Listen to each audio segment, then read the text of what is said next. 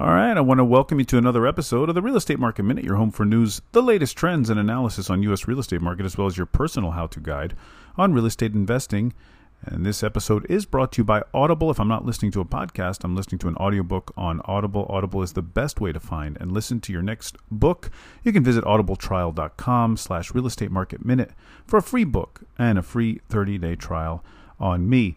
All right. Um, I was talking to a mortgage loan officer the other day, and I had heard of these these loans before, but you know, it was brought to my attention again. It kind of reminded me. And if you haven't heard of it, there's a loan out there. It's called a DSCR loan. Uh, the DSCR loan, and full disclosure, I'm not a mortgage loan officer. However, I'm just speaking uh, based on what I heard from them. Uh, the DSCR loan stands for Debt Service Coverage Ratio. Basically what it does is it's for it's really tailored for investors who are looking to purchase uh, rental properties. And what it does is the bank actually does not need to look at any income statements. Uh, they don't look at your tax you know tax returns income statements paychecks nothing like that. What it what it's really meant to do is it's used by lenders to qualify a potential borrower uh, for an investment loan for real estate because it just looks at if the borrow borrower is able to repay the loan based on the income made by the rental property.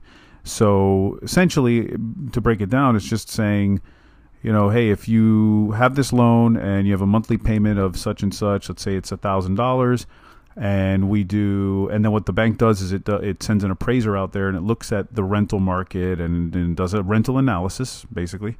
And it says all right your loan is a thousand dollars and you know this this you know whatever your real estate you're purchasing would rent out for a thousand dollars. Uh, and it, it it covers it covers the uh, the payment. And so they'll give out the loan based on that um, so they don't use personal income.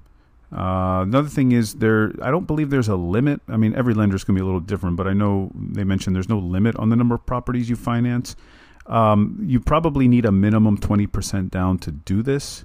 Now, realistically, in today's market, I think you need probably at least 30% down in a lot of markets, not necessarily all, but just to even get to that point where um, you know you are being covered by the rent. But I think it's also I, I find it interesting because it's designed well for self-employed people as well, um, people who or maybe people who are just haven't been in their job that long. They're moving from one job to the other, although they've always maintained a steady income. But a lot of the qualifications needed for a conventional loan, um, you know, aren't really needed for this one. So I, I definitely see it as something designed for investment rental properties. Um, could work well for vacation rentals if that's what you're into, maybe purchasing and, and renting out to like an Airbnb or VRBO and so forth. Uh, very interesting loan. Um, and I will say this I think the rates are going to be a bit higher than a 30 year uh, fixed rate, a, a 30 year mortgage loan. So, you know, hey, I think it's interesting. I think it could work out for a lot of investors who just really all their mindset is is to buy and rent out anyway um, and they're willing to put a decent amount down um, to make it work. Uh, it definitely saves you on paperwork. It saves you a lot of headache on on gathering all that paperwork. And like I said, if you're self-employed, um, it, it could it could be a little bit of an easier route um, for a lot of investors.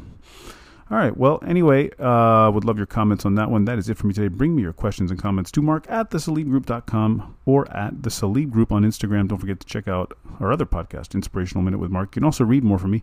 Check out my original page at medium.com slash at Mark Salib. And if you are a real estate agent, reach out. Let me know how I can help you set and accomplish your goals. Don't forget to leave a rating for the show and subscribe to help others find the show and be informed and educated about the real estate market just like you. See you on the next Real Estate Market Minute podcast. You.